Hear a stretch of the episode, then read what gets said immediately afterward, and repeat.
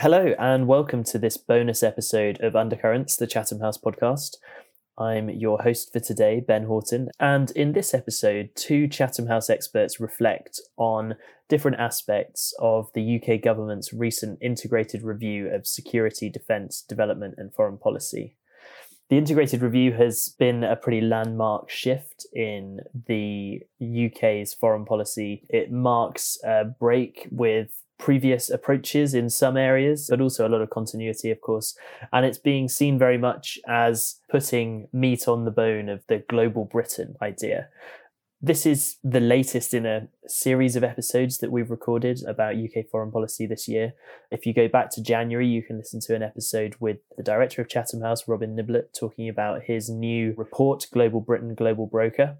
And then also, I think one episode before this one, there's an interview with Philip Stevens from the Financial Times, which is looking more at the history of UK foreign policy in the 20th century. So, for this episode, I speak first with Richard Whitman from the Europe programme about the diplomatic and geopolitical aspects of the integrated review and what we can learn for those areas. And then I'm joined by Patricia Lewis, the director of our international security programme, for a look more specifically at the defence and security aspects of the integrated review. Hope you enjoy listening.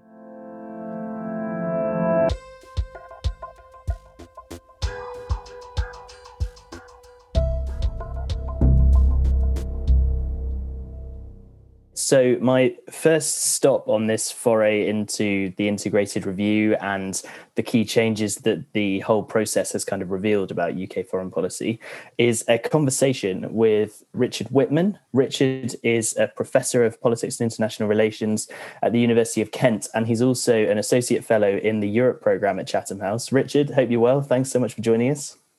Thanks, Ben. So, I think I would like to talk to you today about primarily the first document, the document that came out at the start of last week, which really set out the vision for the integrated review in the round. So, not so much focusing on the defense stuff, but on how security, development, foreign policy all kind of interrelate and link together. It's a pretty ambitious document. It's 120 pages long. There's so much in there. And I'm going to begin with a really unfair question, Richard. So apologies for this. But I suppose, could you maybe just run us through the kind of key shifts that you think the integrated review document makes? What primarily is new in this document? And what's being signaled as a change in UK foreign policy?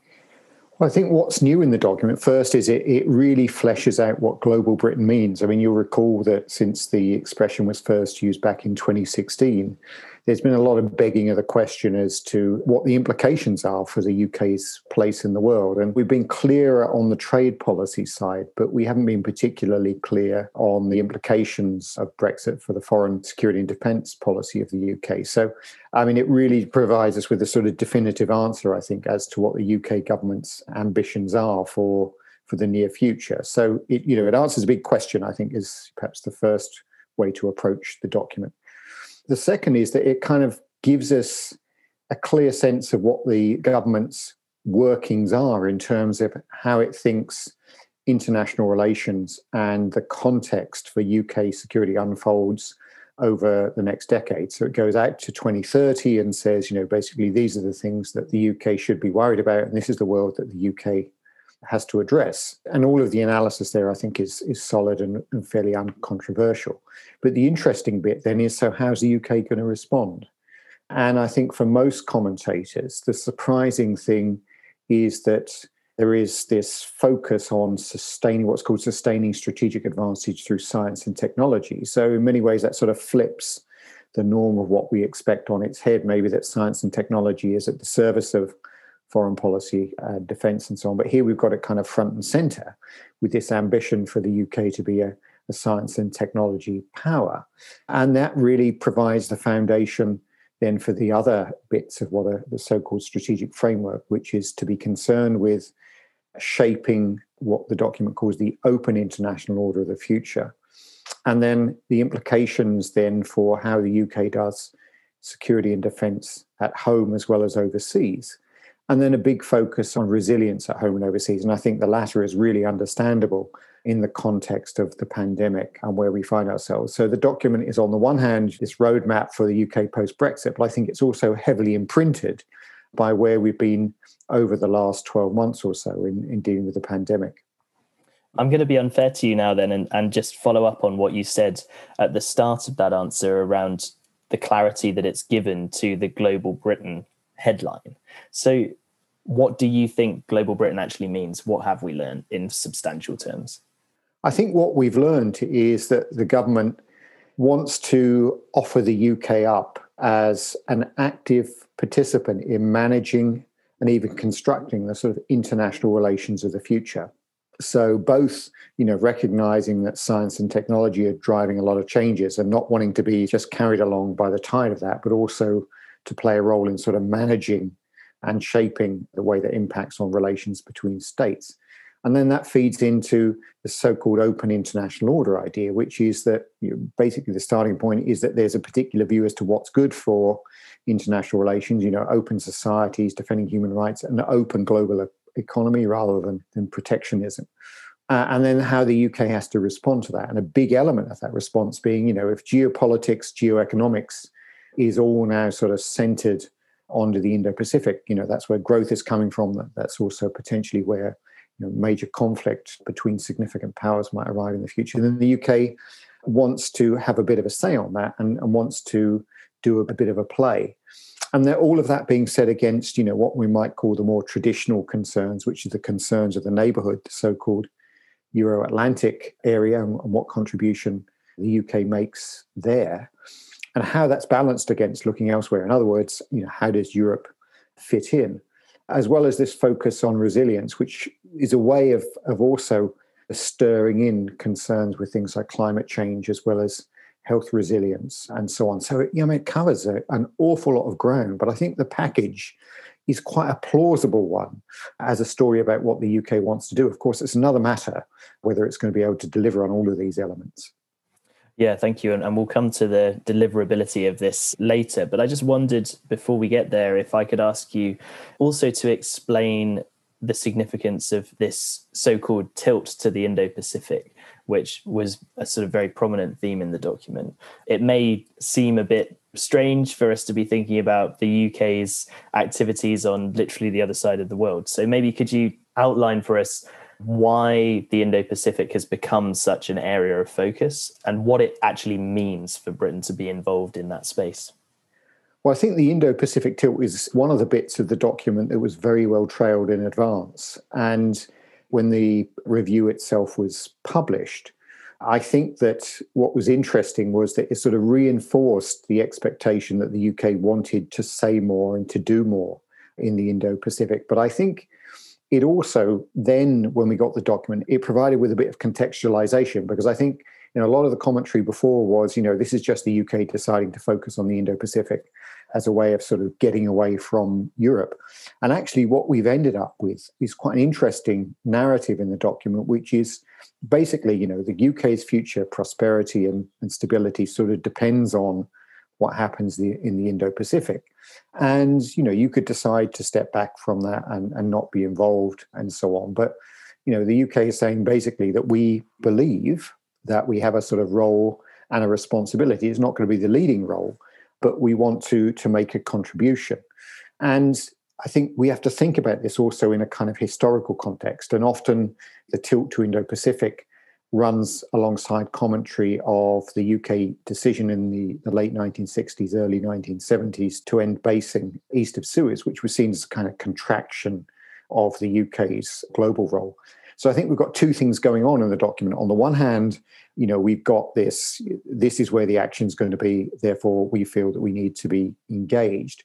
But on the other hand, I think there's a, a part of the document which is saying, you know, that older decision, and of course, just coming before the UK joined the EU, that older decision to sort of contract and to focus on Europe, we are unwinding that a bit. No, we're not, you know, replaying where we were or reconstructing what we had in the past.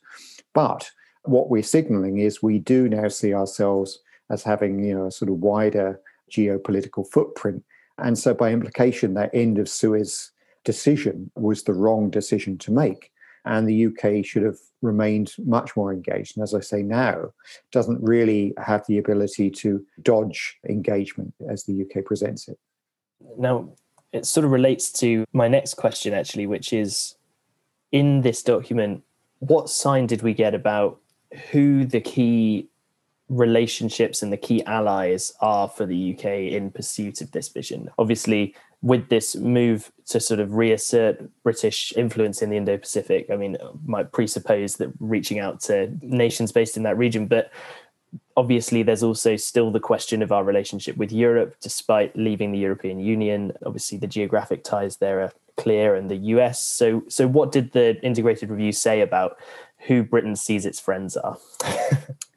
no, I think it's a fascinating question because on the one hand, there's a lot of business as usual, which is obviously the relationship with the United States and the US being central. But obviously, that's given a new twist now with the US's own concerns with the Indo Pacific and how the UK is going to fit with that. But I think also the fact that the document focuses on this idea of a major challenge, you know, of, of how we shape the international order of the future, which means that who are the allies for the UK? And, that, and that's not geographically defined. That means that it provides a rationale for not just seeking to amplify the UK's you know, foreign policy through the European Union, which is not there anymore, but looking to deepen some partnerships, particularly in the Indo Pacific, with countries like Japan and, and more with Australia, more broadly, you know, the Five Eyes partners. But also, I think looking to see how some international institutions like the G7, you know, which the UK has the presidency of this year, can be enlarged or at least work with you know like-minded states or what are seen as like-minded states like Australia, uh, South Korea, and India in a way that sort of builds a coalition for a particular kind of vision of international order. I think the strangest part of the document, to my mind, though, is the consideration of Europe, in that it talks a lot about the Euro Atlantic area, which is, in a way, a sort of security construction, but much less about European Union Europe. And, and, you know, my view is that we've got this sort of exciting or potentially exciting and eye catching tilt, which focuses on the, the Indo Pacific. But alongside that, you've got a more sort of stilted vision of the UK's relationship with Europe. In a way, it's pulled back from being clear as to how the UK wants to fit into Europe, and particularly how it analyzes and how it thinks that Europe is going to look in 2030 and where the UK is going to fit into that. And a further question I wanted to raise on our allies and and our relations with specific states is is obviously the question of China, which is a bit of a minefield, particularly in the media at the moment. And we've seen various government ministers in contortions over precisely how our relationship should play out. Obviously, China being such a significant player in the global economy and also a key player in, in dealing with problems such as climate change, but then also having this uncomfortable record on human rights. And I suppose my question is how does the integrated review address the relationship with China? And is there a tension that's going to be difficult to resolve between Britain standing up for an open international order based on rules, based on human rights, and also a close engagement with China? You know, I think the document really walks a tightrope on that because, on the one hand, the impetus for many things in the document is to adapt to China's growing impact on, I think, as the document says, on, on many aspects of our lives as it becomes more powerful. So, you know, the analysis is clear, you know, that China is and will continue to be of significance in the international order and, you know, how the UK has to adjust itself to that reality. And so, on the one hand, you know, there's the suggestion that the UK has to think quite hard about so-called China-facing capabilities, which is more on the, the defense side, and, and to respond to any way in which China is a sort of systemic challenge to you know security, prosperity, and values, and all that, and working with allies to see that settled. But also, on the other hand, as you say, there is this agenda to pursue a different kind of relationship with China on issues of trade and investment, and in particular, cooperating on tackling a transnational challenge such as climate change. Can a UK China policy do all of those things at once? In many ways, that's going to be a key test of the way in which this gets implemented, the way in which the UK pursues its foreign security and defense policy in the future. But I think also it's, in many ways, it's telling about where the UK elite or uh, you know political discourse is on China at the moment. You know, recognition that the UK's perspective on China has got more realistic or more realist in the sense that recognizing that China's rise is not entirely benign and, and China, if you like, can't be shaped to the West will. But on the other hand, you know that China is a reality that has to be worked with on almost any issue or major issue within international relations and how you balance that. That's not a UK specific problem, of course. It's a problem for pretty much all uh, states uh, and all international actors. But I think the UK has this difficult space that it occupies, which on the one hand, you know, UK foreign and security policy has often been predominantly made by the security weather of the United States and responded to that. But on the other hand, you know, global Britain is also supposed to indicate that the UK is going to take a different approach on issues, including China. So how far is it going to be distinctive? How far is it going to follow just in the in the wake of, of US policy? And I think to me, you know, that's going to be one of the real litmus tests as to whether a global Britain foreign policy is distinctive from a foreign policy that the UK had previously, which is one in which it was very closely aligned with the position of of other EU member states. I'd like to turn now to what some have been presenting as a kind of missing piece of the integrated review jigsaw, which is this question of development. And obviously, over the past year, there have been quite significant changes to the UK's approach to this issue with the merging of the Department for International Development and the Foreign Office, and also this temporary cut to the budget for overseas development aid. And I just wondered if you could tell us a bit about the role that development plays in this global Britain vision that's set out in the integrated review. The mentions in the document itself are relatively few and far between. So I just wondered what your take is on that. If you look at the document, you could say, is it really integrated in the sense that, you know, can you see the way in which, you know, foreign policy, development, security, and defense are all stitched together to tell a coherent story? if you can see that, it's it's probably been to the cost of sort of subsuming development policy within foreign and security policy objectives. And that does mark a bit of a shift for the UK, I think, where one of the distinctive elements of its international profile was to be, you know, a sort of development leader, as the UK would see and having a very, very distinctive role on development policy issues. So I think there is it's not so much a relative downgrading as a sort of repositioning on development within the sort of universe of the story that, that Britain tells about its place in the world. And I think, you know, that was flagged up in advance of the integrated review and anticipated, you know, with the merger of uh, the Foreign and Commonwealth Office and DFID. But I think it's also, for me, one of the great unknowns as to what the policy impact is going to be of the sort of integrated review as it unfolds, because having relatively downgraded development policy, or rather pulled into much more closely into the sort of family of the UK instruments for uh, foreign and security policy, does that inevitably mean that you ditch the kind of older distinctiveness?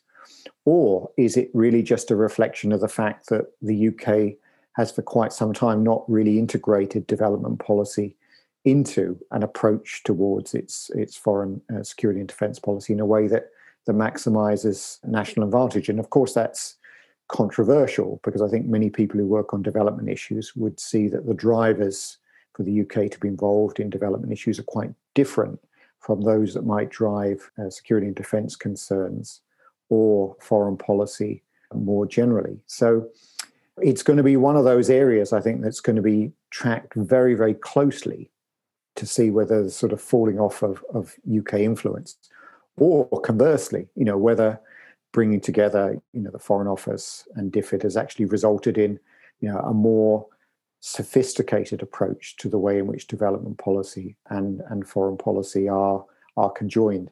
And frankly, the you know the document's not going to to answer that satisfactorily for most commentators, but I think it's very striking that this is a, not a document of equal parts, if you like, with text equally divided between foreign policy, development policy, as security and defense. And it's definitely development that gets squeezed out in terms of uh, attention on the page. Yes, thank you. Now, I just have one more question, really, which is um, suppose is going to take a little bit of prediction on your part. So apologies for this, and I won't hold you to it, whatever you say. But I wanted to ask whether you think that ultimately the vision that has been presented in the integrated review is something that can actually be delivered upon. Is it a statement of intent, a kind of aspirational vision of what we should be doing, or is it more of a systematic this is actually how it's going to play out over the next five to ten years? And i suppose linked to that what are the challenges or obstacles that the uk might face in actually following through on these ambitions?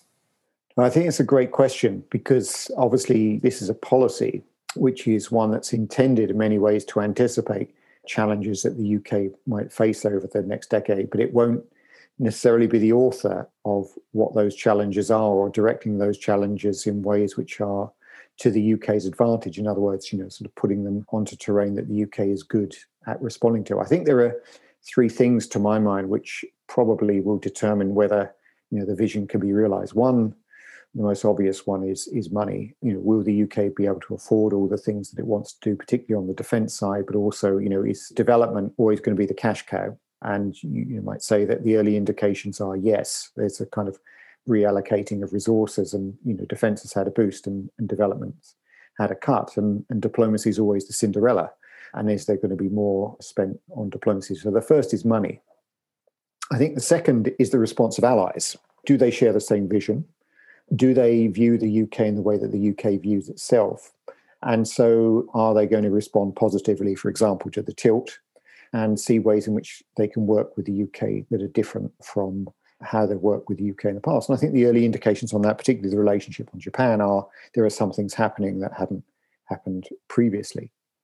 And I think the third one for me is the UK really has to sort out its relationship with Europe because the relationship with Europe, in many ways, if not determining what the UK can do beyond, it does at least provide a sort of baseline of certainty about the UK's neighbourhood. And for example, on issues like science and technology, there are obvious areas in which a combined EU and another member state approach is going to be with the way that the UK is going to deliver on a lot of its ambitions in that area. So I think, you know, the bit that's not in the document, but the bit that's probably going to require the most difficult sort of political an intellectual leap is how does Europe fit into this set of ambitions beyond, you know, the sort of classic NATO focused Euro Atlantic security uh, agenda. And that's the most difficult one to predict because, you know, in many ways, this document is a sort of reaction against or a prospectus for, you know, kind of post European or a European policy, meaning, you know, not having Europe front and center in the document perhaps the irony is that it all comes back to Europe and how Europe fits in uh, if the UK is going to be able to achieve all the things it wants to and the ambition that it sets out. Well, I think this has been such a fascinating kind of overview of the key themes that the integrated review comprises. But I just wondered, as a closing question, I wanted to ask you about who you think the intended audiences are for this document. And related to that, how much of this is about presenting a view of global Britain to the British public. How much of this is intended for a domestic audience? Or conversely, how much of it is really about speaking to our allies around the world to kind of say, Britain is back, we're doing things again? I think the audience for the document is twofold. On the one hand, you know, it's a bit of an instruction manual for Westminster and Whitehall. You know, this is how the government sees the world, and these are the priorities, and therefore government departments have sort of got to get on with it in terms of making all of those objectives realize. But I think the other aspect of the document is fascinating, which is the sort of public diplomacy function of the document. You know, it's a signal to friends and allies. You know, this is the way that the UK sees the world this is the way that they see themselves fit in. So, you know, one of the interesting exercises is to go through and see which countries are name checked and for what purpose. But I think also the document raises questions domestically as to how far it's a settled consensus, which is a cross party and across the security, political, diplomatic elite, as to whether this view is shared as to Britain's place in the world. You know, the global Britain label has been a controversial one in the sense it's been one closely associated with the Conservative government and the Conservative Party. And does the opposition share that view? I mean, they may share the analysis, but they may not necessarily share the conclusions in terms of how Britain's policy should be focused. And, and out to 2030, of course, we could have two or three general elections in which we could have a change of government, change of party of power, change of prime minister, and whether the, the document will end up having that longevity.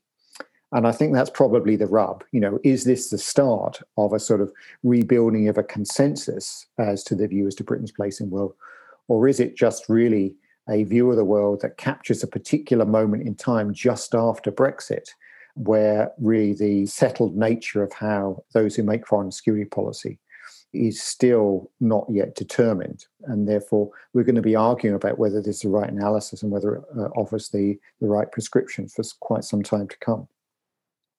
Absolutely. Well, we'll hopefully have you back on sort of later in the year or in the years to come to see how this is actually playing out. Richard Whitman, thanks so much for joining us.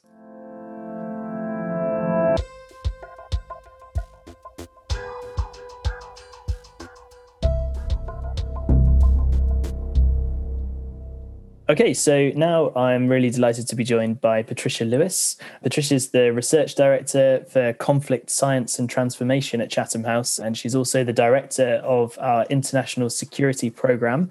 Friend of the pod, of course. Patricia's spoken several times on Undercurrents already, and you should go back and listen to those episodes from our archive. Patricia, thanks for joining us. Well, thanks for having me back, Ben. well, we couldn't not speak to you in this week of weeks for. Oh, is that the only reason? security policy. Oh, Oh, I'm just digging holes now. I'm going to stop. I thought it would be good in this conversation. We're going to talk a bit more about the security aspects of the integrated review. And I thought it would be great just to start off with your overall impressions from the security and defense perspective, I suppose, of the integrated review document and, and whether you think it is a document that really does integrate all of these different aspects of UK policy. I think it's a pretty good document in that it doesn't only integrate foreign policy, defense, and security as it intended to, but it also integrates science and technology policy for the UK as well. And not only for foreign policy and what you might call traditional defense and security, but also for homeland resilience and looking forward to a very different way of thinking about these things in the round. It will require a hell of a lot of funding. And so, you know, in this post pandemic economic environment, the question is on the table as to how we're ever going to afford the ambition that is in this paper. Yeah, absolutely. Thank you. And we'll definitely come back to the feasibility question afterwards. But I just wondered if you could tell us maybe a bit more about the kind of key themes that are emerging about how the UK government views national security at this time. What are the key threats that they're talking about and to what extent are they coming up with solutions to address those? In terms of the key threats i think that they're seeing that the world is increasingly turbulent politically and obviously in terms of climate. And i would say that you know we have the old enemy if you like of russia that certainly acting in real life in terms of the invasion in Ukraine, the annexation of Crimea, the attack in Salisbury using chemical weapon, Novichok, the attack on Navalny, know, all of these things very active in real life. And of course, extremely active on the internet in terms of uh, cyber attacks, in terms of cyber espionage, and so on and you know the whole framing of the relationship between Russia and NATO, the United States, and, and so on is is still there as it was five years ago, with some differences. But what's rising up, of course, is a, an increasing awareness that China is a growing economic power. China is increasing an actor in terms of uh, cybersecurity. It's increasing an actor in terms of its own science and technology policy and the the enormous strides that they're making in terms of space, in terms of missile technology, submarine technology, and so on. And not quite knowing where to place China in the framing of the world. So, China is a major player. It doesn't have the same view of the world, it doesn't have the same international order view of the world. It likes rules, it just doesn't necessarily like the ones we've got. And so it's, it's about how to engage with China knowing as well that China has really big human rights issues for Western countries, big democracy issues for Western countries. So, how to engage with a very large economic and growing economic power, a growing military power, and a growing influence on a large part of the world. And what that means for Western democracies, what it means for those countries which aspire to improve human rights records around the world, aspire to development, aspire to peace and stability. What does that mean? And and how to engage China? I think that's that's sort of an undercurrent throughout the whole of the paper. Yeah, absolutely. And in the conversation I just recorded with Richard, we were speaking about this tilt towards the Indo Pacific, which some are framing as this response to how to deal with China, as, as you frame it. I wanted to ask whether you think the UK military is actually in a position to be able to contribute to security provision in the Indo-Pacific region. I mean, is is that an aspiration that we're actually in a position to be able to fulfill, or are we going to need to transform the military over the coming years to be able to make that shift? I think the most important thing to get about the way in which the UK has to think about security and defence is it cannot be on its own. And it hasn't been thinking about doing things on its own for decades. It only works in partnerships, it only works in alliances. And so, you know, all of this arguments about whether or not we could project power, whether we could, you know, fight on so many different fronts, what it really means is can NATO do that? And what does the UK bring to NATO? And that's really important. You know, if we imagine that somehow the UK has got to be able to do things on war fronts by itself, well, that we couldn't do. And but nobody's intending to do that. No one's intended to do that for a long time. And I think that's the wrong argument. Can we make a contribution in the Indo-Pacific region? Yes, absolutely. I mean, we obviously have we have long reach aircraft carriers, submarines, and so on. That's militarily. Much more importantly, I think, is the new emphasis in the defense command paper on what one might call defense engagement or forward engagement, which is, and, and this whole what's called one HMG, one Her Majesty's government approach in our embassies abroad, where people are going to be working together military people, development people, foreign policy people, working together to help countries build capacity, cyber capacity, military capacity, counterterrorism capacity, and so on, and work up front. And that certainly the UK can do. And it has been doing it for quite a while. And it's a bit of a ramp up in this new integrated review and defense command paper. And it's a good way to use money. It's a cost effective way to use money. And it's something that the UK can do in certain parts of the world quite effectively. Now, I wanted to come to a subject that's had a lot of the media headlines, I suppose, in the, in the last week or so, which is the changes to our nuclear strategy and this decision to increase the number of warheads from 180-ish to 260-ish. Could you maybe explain better than I have just done what the changes actually entail? And I mean, what do you think that means for our kind of reputation as a nuclear power? First of all, it's not really 180 to 260 there was a promise to go down from 225 to 180 by the mid 2020s. So that promise has been reneged on. Right. And so really we're going from 225 to 260 as a cap. And then more significantly, I think, is that there's a decision not to reveal so much about the numbers. So they've revealed the cap, but they're not going to reveal how many warheads will be put on each missile on each boat. And that is a real departure from policy and goes against what UK has been calling for at the UN, at the Non Proliferation Treaty meetings, and so on, in terms of more transparency. And that was quite surprising. So I think, in terms of what it means for British defence policy and why it was done, I think we're all still trying to unpack that a bit.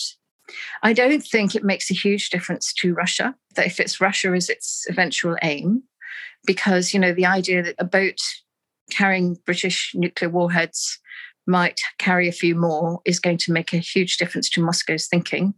And as I said before, we would never do anything without our allies in NATO in that realm. So the overwhelming numbers in the United States of, of nuclear weapons dominate the picture as far as Russia's concerned. So it's signaling something else. It's signaling, I think, that yes, there are all these defense cuts, but you know, we're not cutting on the what they would imagine is the ultimate backstop, our nuclear weapons. So, you know, rest assured they're not being cut while we're cutting tanks and we're cutting troops. Maybe that's part of the signaling. Maybe it's part of the signaling that they're unsure about the way in which US nuclear weapons policy is going to go. And they want to retain maximum flexibility. I think that's a possibility. I think there are some technical issues associated as well with the nuclear weapons in terms of the storage, the dismantlement, and things like that. So they may wish to just put a pause on that. That might be in the mix. I think there's a, a mix in terms of you know, wanting to separate or create some clear blue water, if you like, between the Conservative Party approach to defence and the Labour Party approach to defence, because the Labour Party is, as you know, very much criticising the government over troop numbers. And it's a very good way for the government to hit back at the Labour Party over the nuclear issue, where Labour Party is always a bit on the back foot because they have many in their party who would just want to get rid of nuclear weapons immediately if they could. I think at the diplomatic level, it is going to cause quite a few problems. We have the Nuclear Non-Proliferation Treaty Review Conference coming up, supposedly in August, if it's not postponed again. And I think the UK will find it quite difficult. It has created a character for itself in that forum of being the responsible nuclear weapon state, the nuclear weapon state that really is trying to fulfill its obligations under the treaty to eliminate nuclear weapons. And this will not help that particular persona. And it, and it won't help the way in which the UK then has to persuade others that its word can be trusted as well, because of course it has said that it would go down to 180 nuclear warheads by the mid 20s, and now it won't. So that won't be good at the UN as well, connected with all of this, not strictly speaking nuclear, but the UK has been really a significant player in two other forums, which is on cybersecurity and on space security. And both of those have taken this responsible behavior approach and very much sort of placing an emphasis on transparency, on good behavior, on accountability, on reducing risk, on cooperative behavior, and so on. And I think this will undermine those approaches because it's still the same players, it's still the same individual ambassadors and teams that are all working together on this in, in Geneva and New York.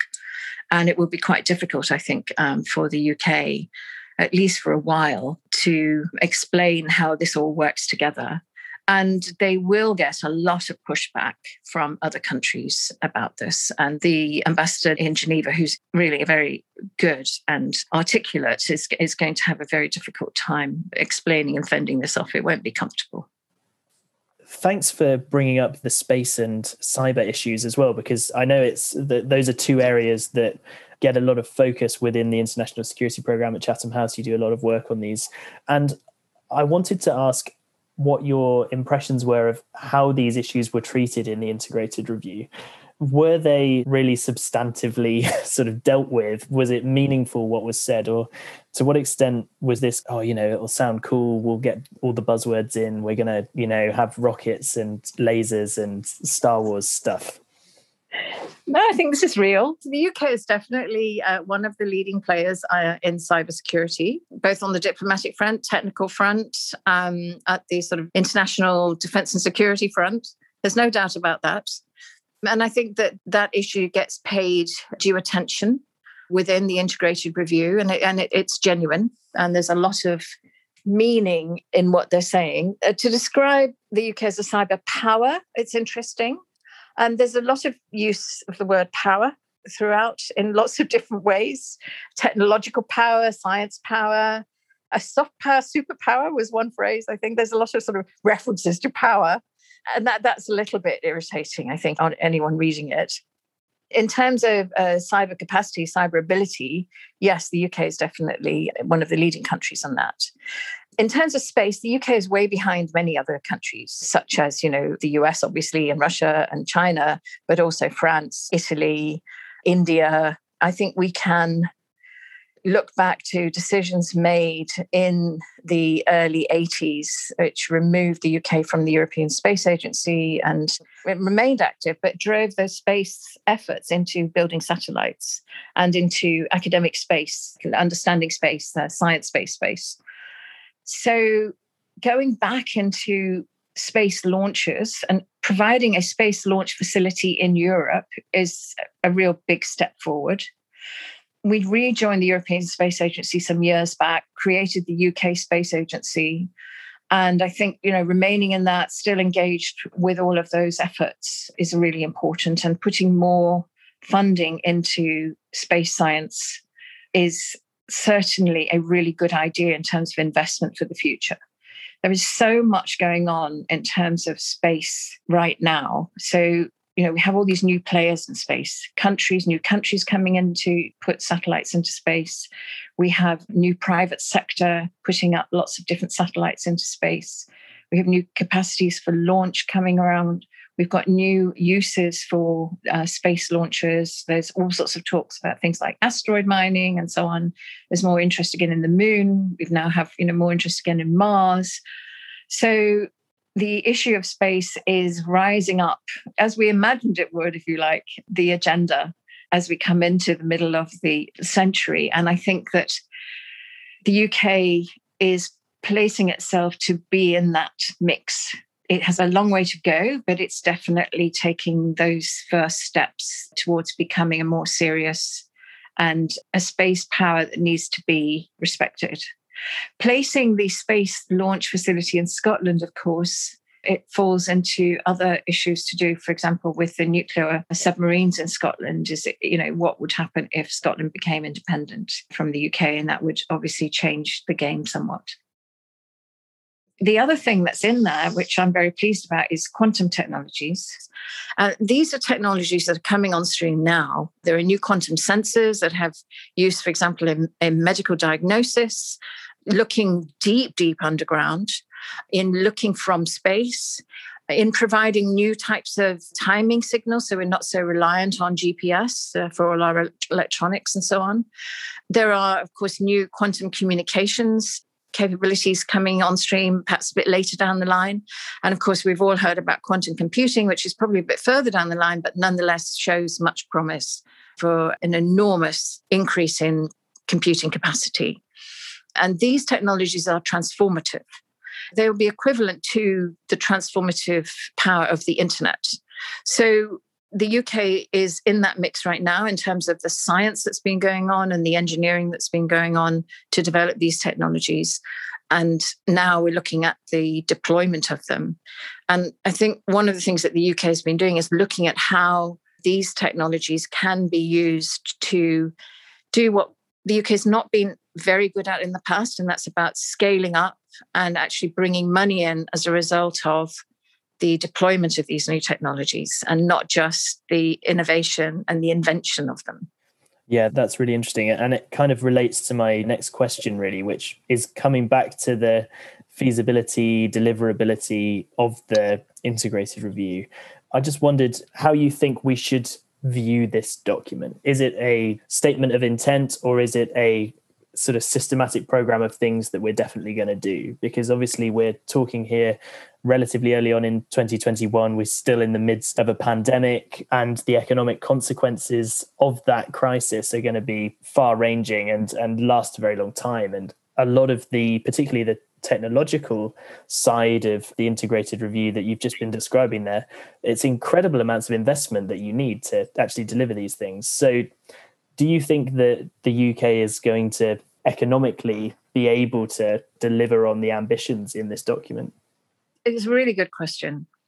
So I think a couple of things. One is that the pandemic itself, I think, has revealed how important investment in science and technology is. And if you look at the experience of the UK over the vaccine investment early on in the crisis, and the spread betting that the UK did, which meant that a number of potential vaccines that nobody knew whether they would work or not. In fact, you know, a lot of the money was on that they wouldn't work. But the potential of them, the UK invested in early and earlier than most other countries. And it proved to be a really remarkably good decision. So I think that's had an impact on Whitehall and the thinking.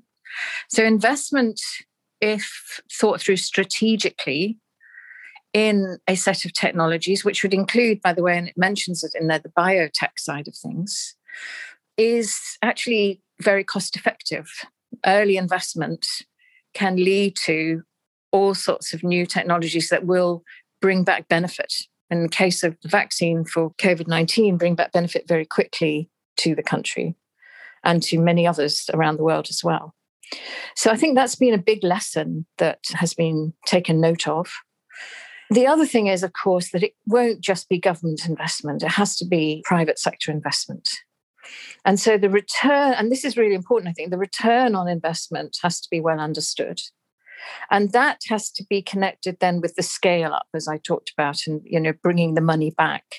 So I think it's possible. It's a big agenda, but a lot of it's going on already, let's be honest. It just needs that sort of extra emphasis in terms of scale and understanding of how these things will transform the way we live. So, one of the things that the integrated review talks a lot about is resilience and resilience in the critical infrastructure, resilience in homeland security. And we would say also resilience as a form of deterrence. You know, if you're a really resilient community, then you're less attractive to would be attackers because you, it won't affect you that much. You'll be able to bounce back. So, this idea of uh, building in resilience, and obviously, you know, it's really been brought home how not doing so is very um, foolhardy. So, this stitch and time saves nine approach, which is a very grown up way to govern, is all about creating resilience in our critical infrastructure. And some of these technologies do that. And then there are other things in the integration review where that has been taken into account, like the reservists. The increased emphasis on reservists in the army is in part about resilience in the UK. And how that will actually work, we've yet to see. But it, they're thinking about this in the much longer term, the preparedness for what's coming down the road. We know that climate change is, is going to bring a lot of turbulence, it's going to bring big extreme weather events. How prepared are we for those? How prepared are we for our interests overseas as well for, for those big events? What other pandemics might be coming? You know, they could be much worse than COVID 19. All of those things people are thinking about and thinking about how to build in resilience now which won't cost as much as having to then cope with the disaster later. Fantastic. Yeah, thank you. I think we're going to leave it there on on that last image of disaster. Perhaps I should just add a little sort of note of caution, of course, mm. is that you know it is ambitious mm. and it probably won't be able to deliver on absolutely everything. And there is an element, I think, of this sort of soft power, superpower idea where there is quite a lot of jargon in it and I think quite a lot of name checking of things. But I would say it is a government document. And as with all government documents, it is very much about the moment. It is very much about the government of the day. It is obviously a post Brexit manifesto, I would say, more than anything. And of course, it will likely be tempered going forward either by realities or by other governments being formed, elected in, and so on. So I think it's really important to have this level of ambition, but we shouldn't get carried away and drink all the Kool Aid. Absolutely. Well, thank you very much. And I hope, Patricia, that we'll have you on in the future to get back into how the UK is actually delivering on this ambition and these all these different themes that we've covered. Thanks so much for joining us. Oh, thanks, Ben.